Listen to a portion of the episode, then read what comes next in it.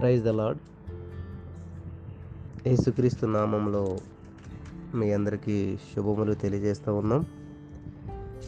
ఈ యొక్క ఉదయకాల సమయంలో దేవుడిచ్చినటువంటి మహోన్నత కృపను బట్టి దేవునికి సమస్త మహిమ. అందరూ బాగున్నారా? దేవుని యందు ఆశ కలిగి యెహోవా కొరకు ఎదురు చూస్తూ ఉంటే ఆ ఎదురు చూసేటువంటి ఆశ ఉన్న ప్రతి వారికి కూడా ఒక నూతనత్వం నూతన బలం నూతన శక్తి అనేది వస్తూ ఉంటుంది. మరి ప్రతిరోజు ఒక నూతనంగా ఉంటుందా? ప్రతిరోజు ప్రభు సన్నిధిలో మీకు ఒక ఆశ ఆసక్తి నూతనంగా అనిపిస్తూ ఉందా మీకు? అలా నూతనంగా అనిపిస్తూ ఉన్నట్లయితే నూతనంగా మనం ఈరోజు ఏదో పొందుకోవాలనేటువంటి ఆశతో మీరు చూసినట్లయితే నూతనంగా మీరు నూతన బలం పొందుకుంటారనమాట నూతన ఆత్మను నూతన శక్తిని నూతన జీవాన్ని మీరు పొందుకొనగలుగుతారు. ఒక మొక్క ఎదుగుతూ ఉన్నప్పుడు ఎదిగి కొలిది దాంట్లోంచి కొత్త కొత్త ఆకులు కొత్త కొత్త కొమ్మలు క్రొత్త కొత్త పువ్వులు ఫలములు అన్నీ క్రొత్త వస్తూ ఉంటాయి ఎదుగుతున్నప్పుడు. ఎదగకుండా అక్కడ ఆగిపోతే ఏమీ రాదు. కాబట్టి అలాగే ఏహో ఒకరికి ఎవరైతే ఎదురు చూస్తారో వారు నూతన బలం పొందుకుంటారు. మీరందరూ ఏహో ఒకరికి ఎదురు చూసేవారని నేను నమ్ముచున్నాను. జీజస్ ఆల్మైటి గాడ్ కుటుంబంలో ఉన్న ప్రతి వారు కూడా అటువంటి వారుగా ఉండాలని ప్రార్థిస్తూ ఉన్నాను. ఈరోజు అపోస్తులైనటువంటి పౌలు గారు కొరిందీలకు రాసినటువంటి మొదటి పత్రిక మూడవ అధ్యాయం మనం ధ్యానించబోచున్నాం. సహోదరులరా ఆత్మ సంబంధమైన మనుషులతో మాట్లాడినట్లు నేను మీతో మాట్లాడలేకపోతున్నాను శరీర సంబంధమైన మనుషులే అనియు క్రీస్తునందు పసిబిడ్డలే అనియు మీతో మాట్లాడవలసి వచ్చాను.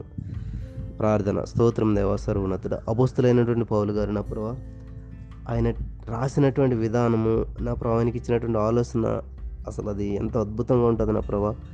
మరి అటువంటి ఆత్మచేత మమ్మల్ని అందరిని నడిపించమని అటువంటి జ్ఞానం చేత మమ్మల్ని అందరిని నడిపించమని నా ప్రభు ఒకరి పట్ల ఒకరు ఎటువంటి భావన కలిగి ఉండాలి. చాలా చక్కగా పౌలు గారు తెలియజేస్తారు నీ ఆత్మ ద్వారా మాకు ఇవన్నీ అర్థం చేసుకునేటువంటి శక్తిని సామర్థ్యం వినగలిచేవి గ్రహించగలది మాకు అనుగ్రహించమని. పరిశుద్ధాత్మ దేవుడు నువ్వు మాట్లాడినట్లయితే హృదయాలు కదిలించబడతాయి హృదయాలు తెప్పరిల్లబడతాయి. అటువంటి స్థితిలోకి మమ్మల్ని అందరినీ అటువంటి అనుభవం నడిపిస్తున్నది నీకు వందనములు చెల్లిస్తున్నా మేము పొందుకుంటున్నాం తండ్రి. ఆ మెయిన్ ప్రభునంద ప్రియమైనటువంటి వాళ్ళారా ఇక్కడ పసిబిడ్డలు చిన్నపిల్లలు ఆత్మ సంబంధమైన మనుషులతో మాట్లాడినట్టు మాట్లాడదు కానీ చిన్నపిల్లలతో మాట్లాడినట్టు మాట్లాడుతున్నాను.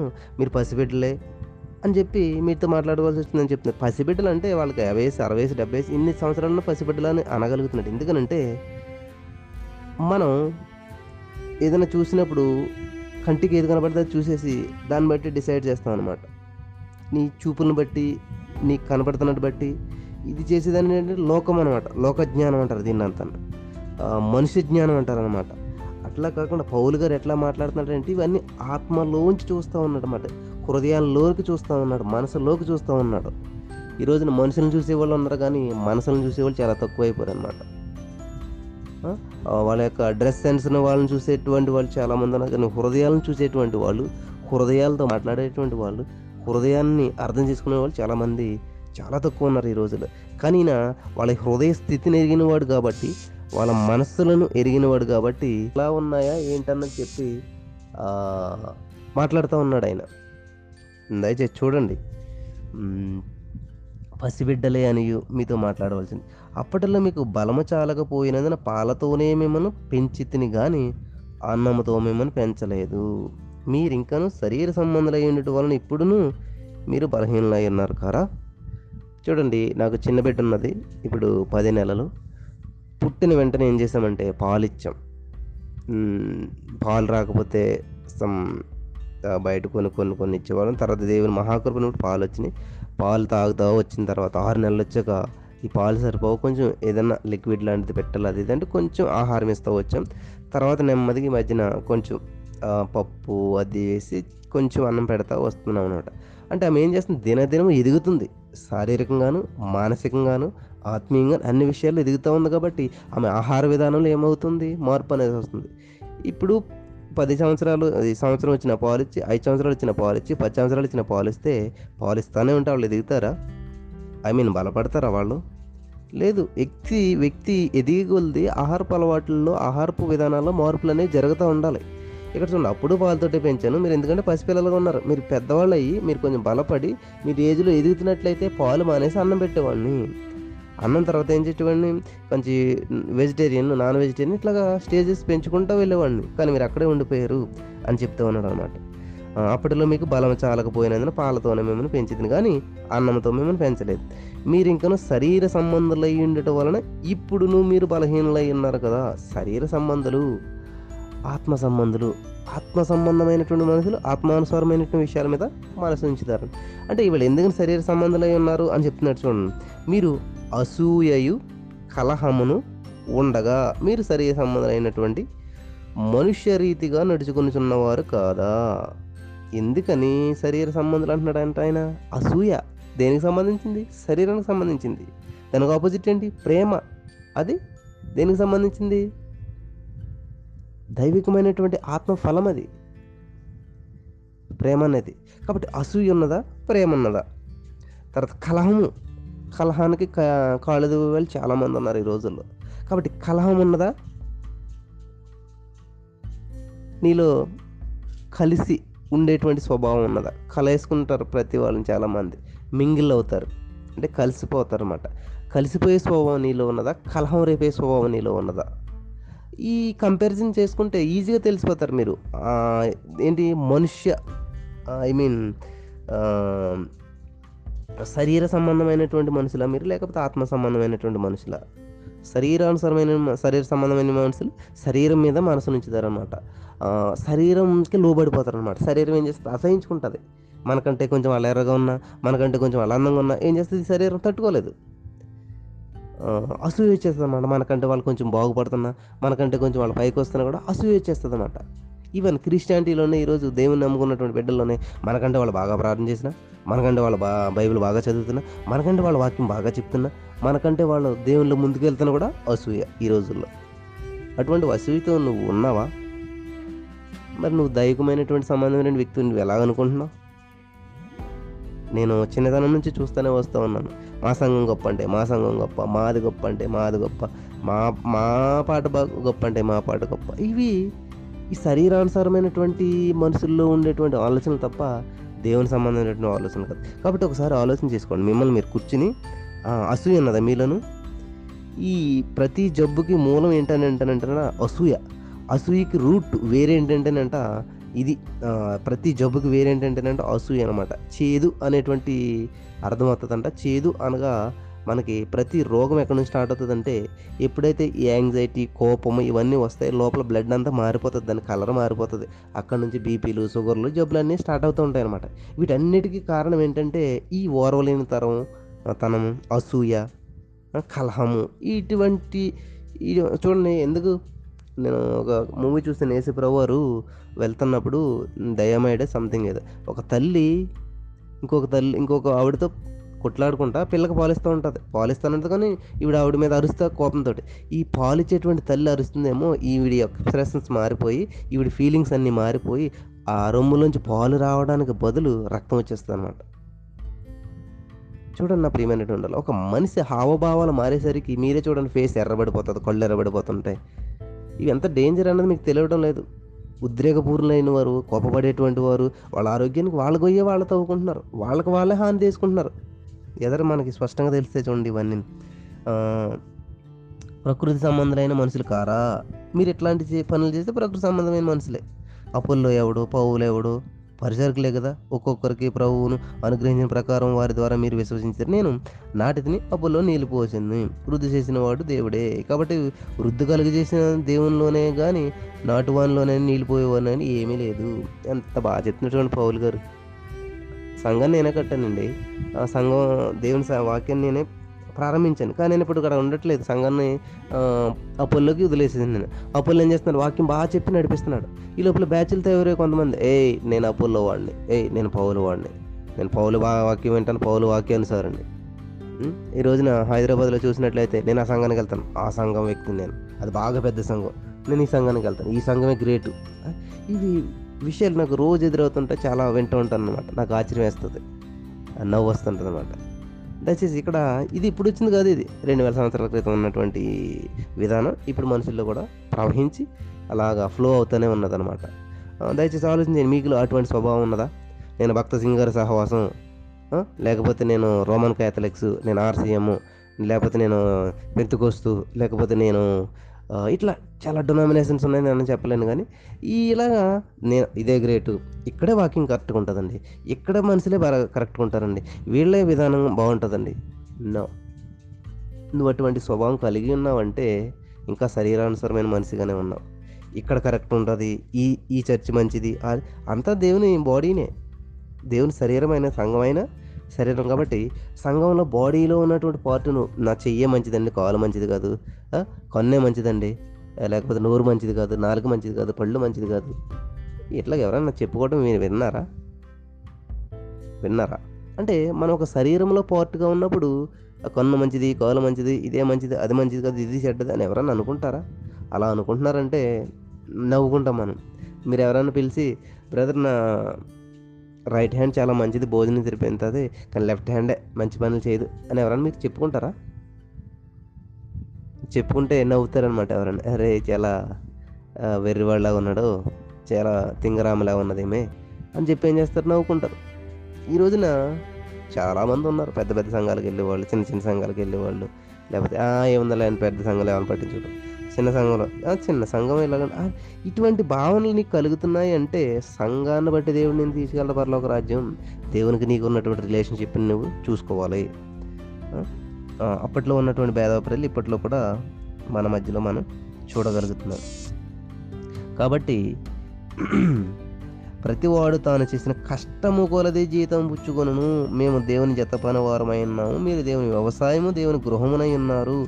దేవుడు నాకు అనుగ్రహించిన కృప చొప్పున నేను నేర్పరి అయిన శిల్పకారుని వలె పునాది వేసి తిని మరి ఒకడు దాని మీద కొట్టుచున్నాడు. ప్రతివాడు దాని మీద ఎలా కొట్టుచున్నాడో?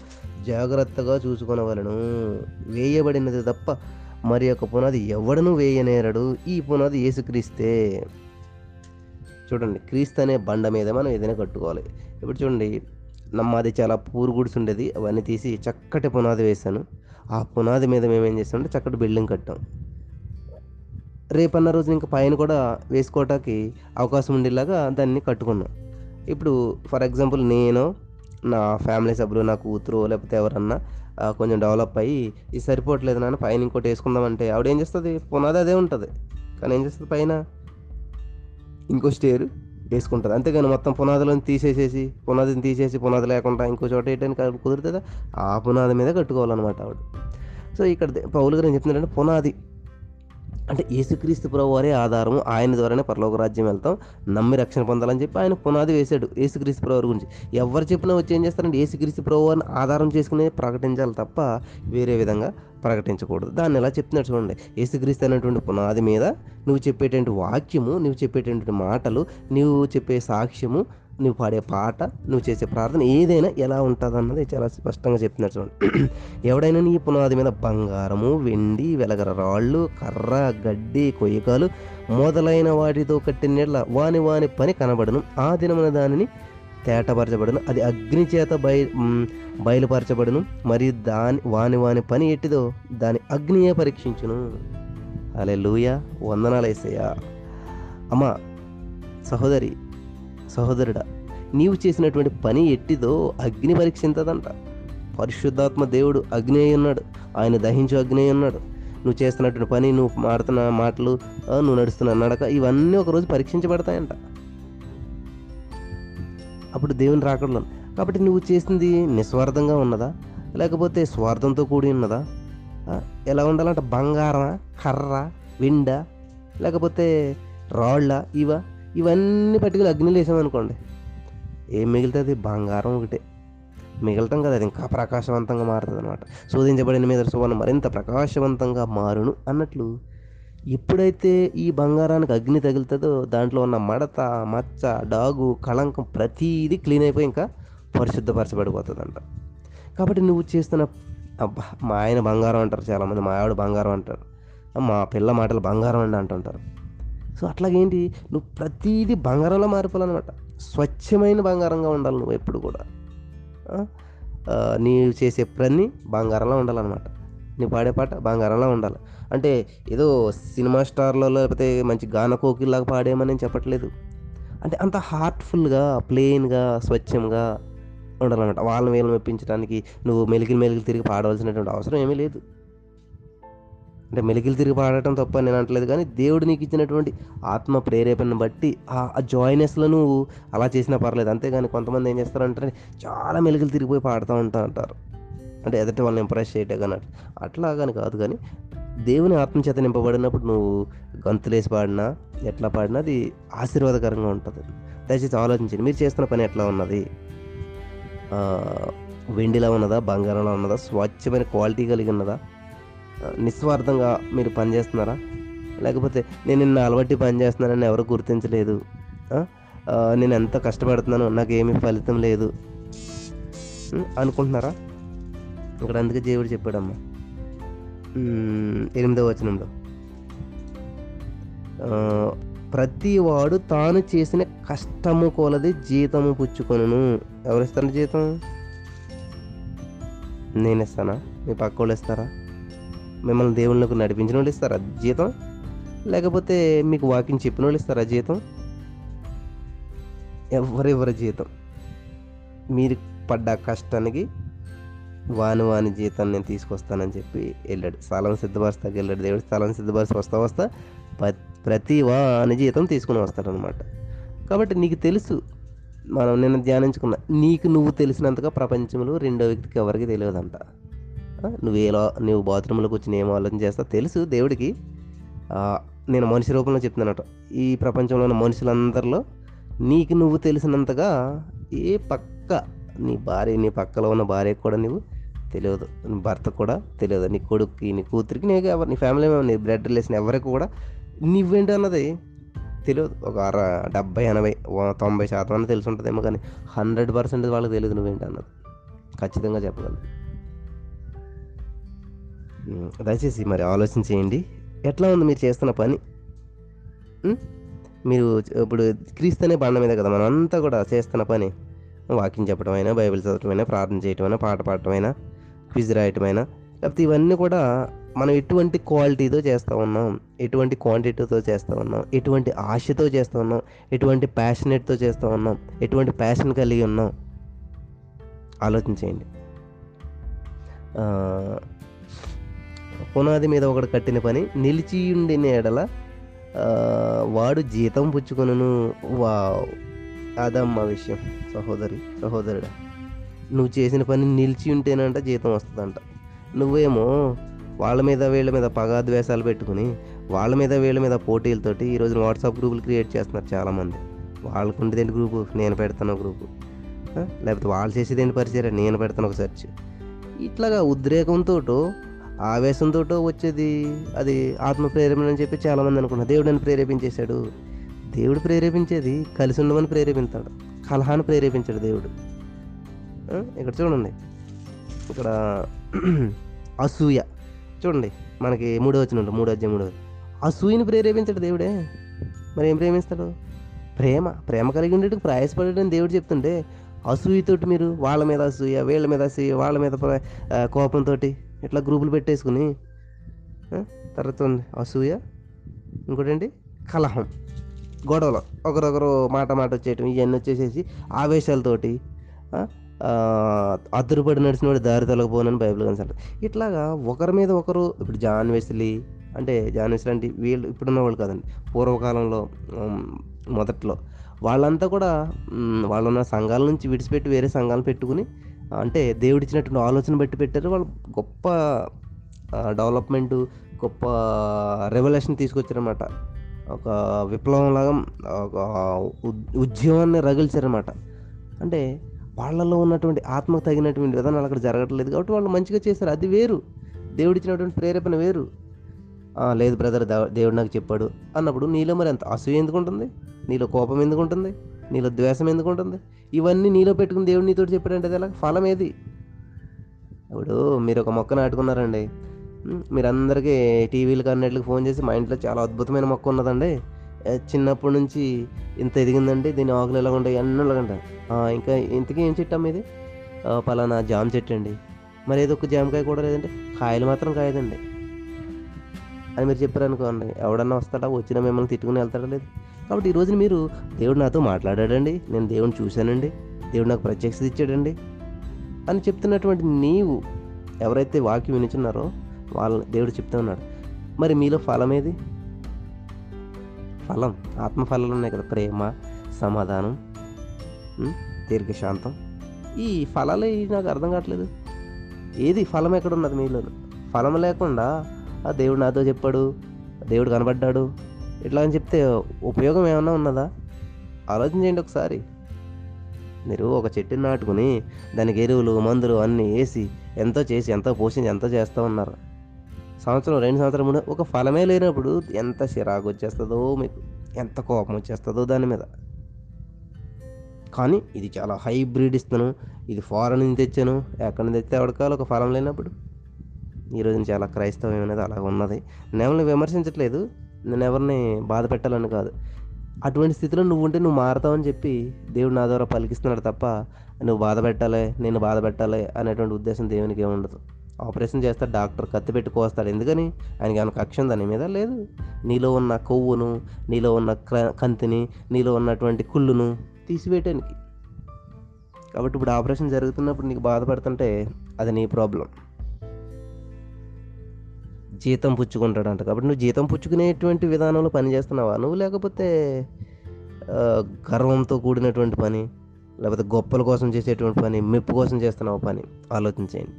ఒకని పని కాల్చివేయబడిన ఎడల వానికి నష్టము కలుగును. ప్రియులరా ఆలోచించేయండి.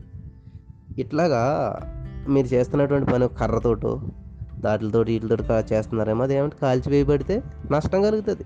మీరు ఇన్నాళ్ళు నడిపించిన వాట్సాప్ గ్రూప్ అంతా టైం వేస్ట్ అనమాట మీరు ఇన్నాళ్ళు చేసినటువంటి ఈ పని అంతా కూడా ఒకరి మీద కోపంతో ఒకరి మీద ద్వేషంతో ఒకరి మీద కలహంతో లేకపోతే ఒకరి మీద పట్టుదలతో ఇట్లా గిని మీరు క్విజులు నడిపించాలో క్విజులు రాయటాలు క్విజులు చేయటాలు వాక్యాలు వింటాలో లేకపోతే వాక్యాలు ఎక్కడ తప్పులు నేను పట్టుకుంటాలో ఇటువంటి స్వభావాన్ని కలిగి మీరు చేస్తున్నటువంటి పరిచయం ఏదైతే ఉందో ఏమవుతుంది అంటది కాల్చివేయబడుతుంది.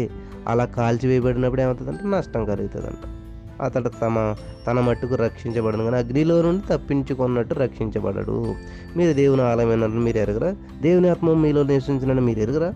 ఎవడైనా దేవుని ఆలయం పాడు చేసిన ఎడల దేవుడు వాణిని పాడు చేయను. దేవుని ఆలయం పరిశుద్ధమైనది మీరు ఆలయమైనారు ఆలయం పాడు చేయడం అంటే ఏంటి? దేవుడు చక్కగానే నిర్మితే స్మోకింగ్ చేస్తారు. అంటే ఈ హృదయాన్ని కలంకపరుస్తారు మందు తాగుతారు. బ్రదర్ మాకు స్మోకింగ్ అలవాట్లేదు బ్రదర్. మాకు అసలు డ్రింకింగ్ మేము మందు తాగం బ్రదర్. దానికంటే భయంకరమైనది ఇంకోటి ఉంది ఏంటి? బూతులు తిడతారు కొంతమంది. అసహాయం కలిగి ఉంటారు కొంతమంది. ఎదుటివారి డెవలప్మెంట్ ఓడతారు కొంతమంది. ద్వేషం కలిగి ఉంటారు కొంతమంది. కోపం కలిగి ఇవన్నీ వాటికంటే భయంకరమైన ఇవన్నిటి ద్వారా నువ్వు హృదయాన్ని కలంకపరుస్తున్నావు నీ శరీరాన్ని కలంకపరుస్తున్నావు దయచేసి ఆలోచన చేయండి. తాగుబోతులే కలంకపరుస్తున్నారు స్మోక్ చేసి వాళ్ళే కలంకపరుస్తున్నారు అని చాలామంది మీలో అనుకుంటుంటారు. దయచేసి వినండి ప్రియమైనటువంటి వాళ్ళారా మీరు కూడా కలంకపరుస్తున్నారు ఎట్లాగంటారా? ఇదన్నమాట. కాబట్టి మీరు దేవుని ఆలయమై ఉన్నారు. మీరు ఎరుగురా? మీరు దేవుడు నివసిస్తున్నాడు దేవుడు మీలో నివసించినప్పుడు ఆ, లోపల నుంచి బూతులు ఎలా వస్తాయి? ఆ లోపల నుంచి కోపం ఎలా వస్తుంది? ఆ లోపల నుంచి అసూయ ద్వేషము పగ వాళ్ళ మకం చి ముఖం చూస్తేనే అసహ్యం వేస్తుంది. చి ఆవిడ విషయం చెప్పకుండా ఆవిడ మాట వింటేనే నాకు ఒళ్ళంతా కారం పూసినట్టు అయిపోతుంది. వావ్! విన్నానండి నేను ఈ మాట్లాడి నేను ఎందుకంటే నేను పల్లెటూరులో పుట్టి పెరిగినవాడిని కదా ఎట్లా ఉంటాయి నాకు తెలిసి మాట్లాడినాను కూడా. చి అలవసి దిగండి ఇక్కడ వామ్మో నిన్ను ఎవరైనా పొరుగు అని ప్రేమించమని దేవుని వాక్యం చెప్తుంటే ఇట్లా అసలు ఆవిడ ఊసి ఆవిడ మాట ఎత్తకూడదు ఇక్కడ. లేకపోతే ఆవిడ మొఖం చూస్తేనే నాకు అసలు వామ్మో. దేవుడేం చెప్పాడు? ఎలా చేయడన్నారని నీ తన స్వరూపమందు తన పోలుకు చెప్పిన. అంటే ఏంటి? నీ ఎదుట ఎవరు కనబడుతున్నారు మనిషి కాదు దేవుని స్వరూపం అది. అంటే దేవుడు తన రూపంలో చేసుకున్నటువంటి ఒక వ్యక్తి కనబడుతున్నాడు నీకు అక్కడ. మరి ఆడి ముఖం చూస్తే నీకు అసహాయం ఎలా కలుగుతుందో నాకు అర్థం కావట్లేదు. అంటే దేవుడే అనుకోవాలి. ఎదుట ఉన్నటువంటి వ్యక్తి అంటే దైవములు దైవ స్వరూపులు అనమాట కాబట్టి దేవుని స్వరూపంలో ఉన్న మనిషి నీ ఎదురుకుండా కనబడుతున్నాడు. నీ పక్కన ఉన్నటువంటి మనిషి నువ్వు ప్రేమించినాడు నీ పక్కలో ఉన్నట్టు చర్చికి వెళ్ళడానికి నీ టైం లేనాడు పరలోక రాజ్యానికి ప్రయాణం చేసేస్తావా? పరలోక రాజ్యంలోకి వెళ్ళిపోయి నువ్వు దేవుని స్థుతించేస్తావా ప్రభుని? పక్కన ఉన్న మనిషిని ప్రేమించి నువ్వు ప్రభుని ఎలా ప్రేమించగలుగుతావు? నీకు కనబడుతున్నటువంటి వ్యక్తిని నీ ఎదుర్కొన్నటువంటి వ్యక్తిని చూసి నువ్వు ద్వేషించుకుంటుంటే నీకు కనిపించినటువంటి నువ్వు చూడనటువంటి అదృశ్యుడైనటువంటి దేవుని నువ్వు ఎలా నమ్మగలుగుతావు ప్రేమించగలుగుతావు?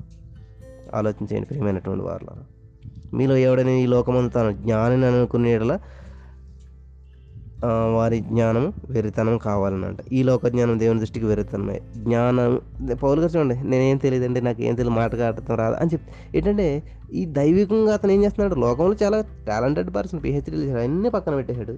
నేను చాలా వెర్రివాడినండి పిచ్చివాడినండి. ఐఎమ్ క్రేజీ అబౌట్ జీసస్ అని చెప్తున్నాడు.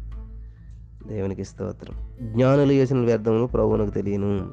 కాబట్టి ఎవడను మనుష్యుల యందు అతిశయింపకూడదు. ఇది చేస్తున్నారండి చాలామంది. వావ్. ఆయన ఉన్నాడండి చాలా గ్రేట్ అండి. ఆయన బట్టి వాళ్ళు గౌరవించడం వేరమ్మా అతిశయించడం వేరు. సమస్తమును మీవి. పౌలైనను ఏ పౌలు గ్రేట్ అని ఒకడు అంటే కేప గ్రేట్ అని ఒకడు అంటున్నాడు. లోకమైనను జీవమైనను మరణమైనను ప్రస్తుతమైన రాబోయేను సమస్తమును మీవే. మీరు క్రీస్తు వారు క్రీస్తు దేవుని వాడు. కాబట్టి వీటిని బట్టి అతిశయించకూడదు క్రీస్తుని బట్టి అతిశయించాలి దేవుని బట్టి అతిశయించాలి. వాక్యం ఇచ్చినటువంటి నీవు నీ హృదయం కదిలించబడినదా? అయితే నువ్వు పగా ద్వేషం పెంచుకుని పక్కకి వెళ్ళిపోకు. వాక్యం నీతో మాట్లాడినట్లయితే మోకరించి అంటనే ప్రభువా ఈ స్థితిలో నేనున్నాను. నిజమే నేను తట్టుకోలేకపోతున్నాను. నేను అసహించుకుంటున్నాను. ఎదుటి వాళ్ళ పట్ల నాకు ఇటువంటి భావన కలిగింది. ఇప్పుడు ఏస్తున్నాము విడిచిపెడుతున్నాను దేవా. మరలా నాలో ఎంటర్ అవ్వకుండా చేయితేవా అని ఒప్పుకులు చేసుకోండి ప్రార్థించుకోండి. ప్రభు సహాయం అడగండి. నీ వల్ల కాదు అసహించుకోకుండా ఉండటం. నీ వల్ల కాదు కోప్పడకుండా ఉండటం. కానీ పరిశుద్ధాత్మ దేవుని సహాయం అగ్ని నీళ్ళకి వచ్చినప్పుడు దాన్ని అంతా కాల్చివేస్తుంది నీలో ఉన్న కోపము ద్వేషము వసి ప్రతి దాన్ని దహించి వేస్తుంది. బంగారాన్ని ఎట్లాగైతే క్లీన్ చేస్తుందో పరిశుద్ధాత్మ దేవుడు వచ్చి నేను క్లీన్ చేస్తాడు నేను స్వస్థపరుస్తాడు నేను శుద్ధీకరిస్తాడు. నీలో ఉన్న ప్రతి దానిని మడత మచ్చ డాగు కళంకం ప్రతి దాన్ని తీసివేసి నిన్ను ఒక అద్భుతమైనటువంటి వ్యక్తిగా దేవుడు మార్చిపోతున్నాడు. అటువంటి కృపల దేవుడు మిమ్మల్ని అందరిని నడిపించి బలపరిచిన కాక ఇంకా అద్భుతమైన విషయాలు ఉన్నాయి. ఎంత తక్కువ చెప్తే అంత శ్రద్ధగా వింటారు అంత ఎక్కువ మంది వింటారు అనేటువంటి విషయంలో నేను తక్కువ చేస్తూ వస్తున్నాను. దేవుడు మిమ్మల్ని అందరూ బలపరిచి ఈ వాక్యం ద్వారా స్థిరపరిచిన కాక సమయం ఉంటే రెండుసార్లు వినండి. చాలా అద్భుతమైన విషయాలు ఉన్నాయి. స్తోత్రం దేవ చాలా అద్భుతమైన విషయాలు మాట్లాడడం మరి విని గ్రహించి అభివృద్ధి చెందినట్లు ఆశీర్వదించబడినట్లు వీరందరికీ సహాయం చేయమని ఏసునామన ప్రార్థించి పొందుకుంటున్నాను తండ్రి. ఆమె